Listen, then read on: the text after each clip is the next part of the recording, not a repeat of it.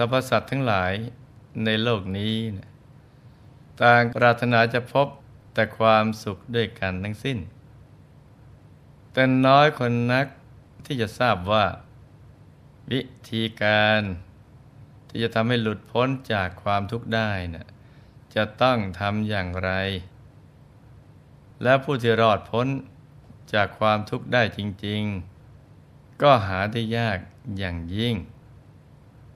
เพราะตั้งแต่เกิดมา ต่างก็นำพาเอาความทุกข์ ติดตัวมาด้วยกันทั้งนั้น ทั้งทุกประจำสังขาร และทุกจรที่ผ่านเข้ามา ต้องดูแลรักษาสรีระยนนี้นะ่ะไม่ให้เจ็บป่วยไข้ แต่ก็ยังบังคับบัญชาให้อยู่ในอำนาจไม่ได้ ความทุกข์ อันเกิดจากสังขารร่างกาย ที่ร่วงโรยไปทุกๆวัน เหมือนเครื่องยนต์ที่นับวันจะเก่าผุพัง ใช้งานไม่ได้ ไหนจะความทุกข์ที่เกิดจากการต่อสู้ ดิ้นรนเพื่อแสวงหาทรัพย์นำมาหล่อเลี้ยงตนเองและครอบครัว กว่าจะได้มาก็ต้องแลกด้วยชีวิต เราจึงต้องประสบกับความทุกข์ยาก ทั้งทางกายและใจอยู่ไม่เว้นแต่ละวัน วิธีทางลัดที่จะนำไปสู่การหลุดพ้น จากความทุกข์เหล่านี้นะก็ต้องทำใจให้หยุดให้นิ่ง เมื่อใจหยุดนิ่ง จึงจะทำให้หลุดพ้นจากทุกข์ทั้งปวงได้ เพราะหยุดเป็นตัวสำเร็จนะจ๊ะ พระสัมมาสัมพุทธเจ้าตรัสไว้ในโสนทันดสูตรว่า แก้วไพทูลอันงดงาม เกิดเองอย่างบริสุทธิ์มีแปดเหลี่ยม ที่ได้ช่างเจรไนดีแล้ว สุขใส แวววาว สมส่วนทุกอย่าง มีได้เขียว เหลือง แดง ขาว ร้อยอยู่ข้างใน บุรุษผู้มีจักษุจะพึงหยิบแก้วไพทูลนั้น วางไว้ในฝ่ามือ และพิจารณาเห็นว่า แก้วไพทูลนี้งาม เกิดเองอย่างบริสุทธิ์มีแปดเหลี่ยมได้ช่างเจียรนัยไว้ดีแล้ว สุขใส แวววาว สมส่วนทุกอย่าง มีได้เขียว เหลือง แดง ขาว ร้อยอยู่ ในแก้วไพทูลนั้น ฉันใด ภิกษุก็ฉันนั้นแล เมื่อจิตเป็นสมาธิ บริสุทธิ์ผ่องแผ้ว ไม่มีกิเลส ปราศจากอุปกิเลส นุ่มนวล ควรแก่การงาน ตั้งมั่น ไม่หวั่นไหวอย่างนี้ ย่อมน้อมจิตไปเพื่อญาณทัศนะ เธอย่อมรู้ชัดอย่างนี้ว่า กายของเรานี่แล มีรูปอันประกอบด้วย มหาพูดทั้งสี่ เกิดแต่มารดาบิดา เติบโตขึ้นด้วยข้าวสุกและขนมสด ไม่เที่ยง ต้องอบ ต้องนวดฟันมีอันทำลาย และกระจกระจายเป็นธรรมดา และวิญญาณของเรานี้ก็อาศัยอยู่ในกายนี้ เนื่องอยู่ในกายนี้ ดูก่อนพรามแม้ข้อนี้ก็เป็นปัญญาของเธอประการหนึ่ง ปัญญาแปลว่าแสงสว่าง หรือความรู้อย่างครบถ้วนบริบูรณ์ ตั้งแต่เล็กจนเติบใหญ่ พวกเราได้เข้าศึกษา ตามสถาบันการศึกษาต่างๆ เพื่อแสวงหาปัญญาใส่ตัว จะได้มีความรู้เพื่อการดำรงชีพ ซึ่ง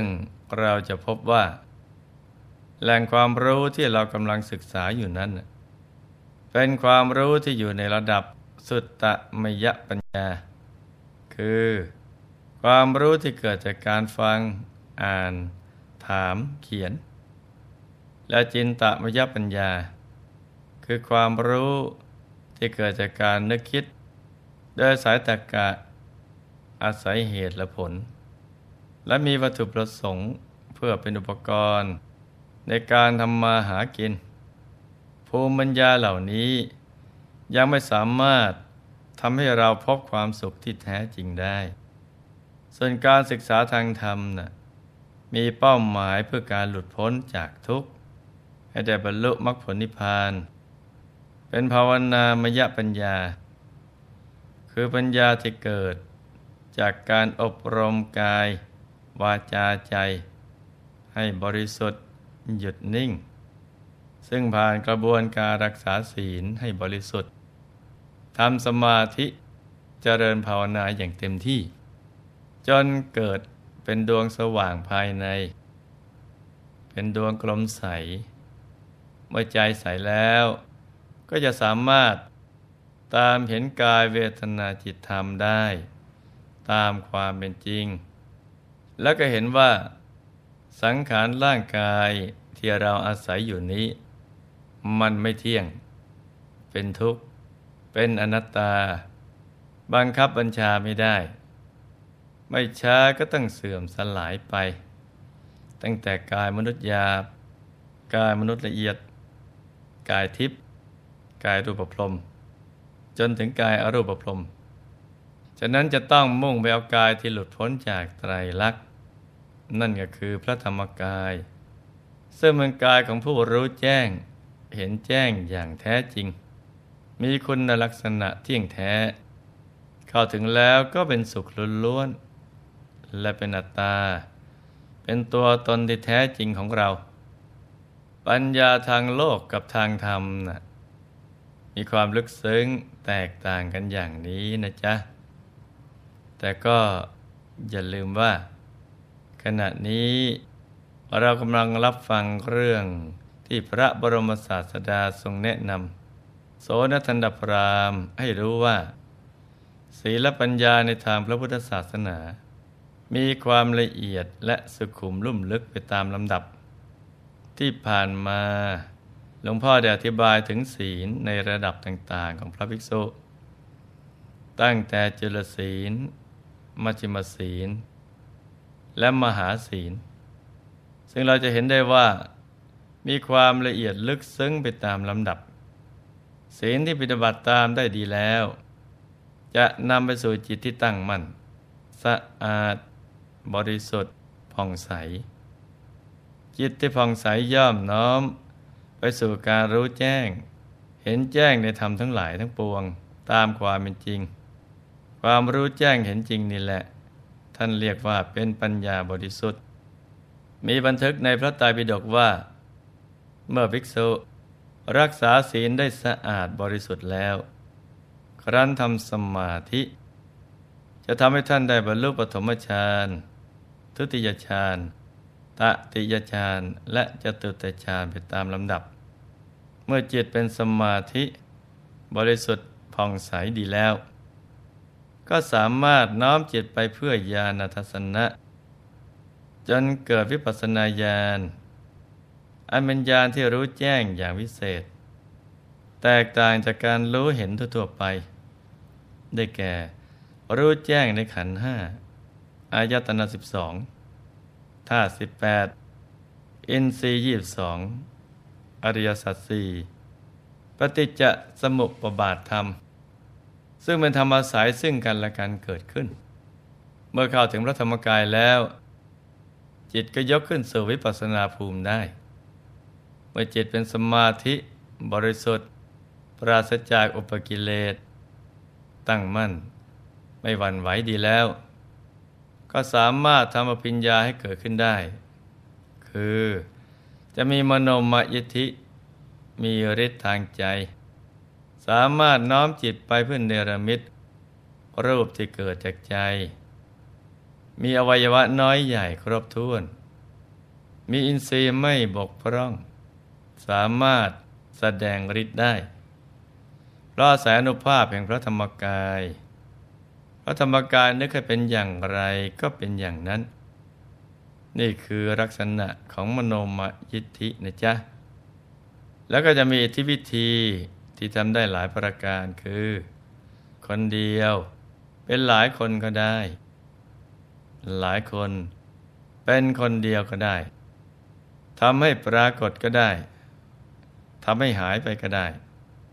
ทะลุฝากำแพงหรือภูเขาไปก็ได้ ไม่ติดขัดเหมือนไปในที่ว่างดำดินเหมือนดำน้ำก็ได้ เดินบนน้ำเหมือนเดินบนแผ่นดินก็ได้เหาะลอยไปในอากาศ เหมือนนกบินก็ได้ลูบครามพระจันทร์พระอาทิตย์ ซึ่งมีฤทธิ์มีอนุภาพมากด้วยฝ่ามือก็ได้จำหน้าทางกายไปตลอดพรหมโรคก็ได้ เหมือนช่างหม้อหรือลูกมือของช่างหม้อผู้ฉลาด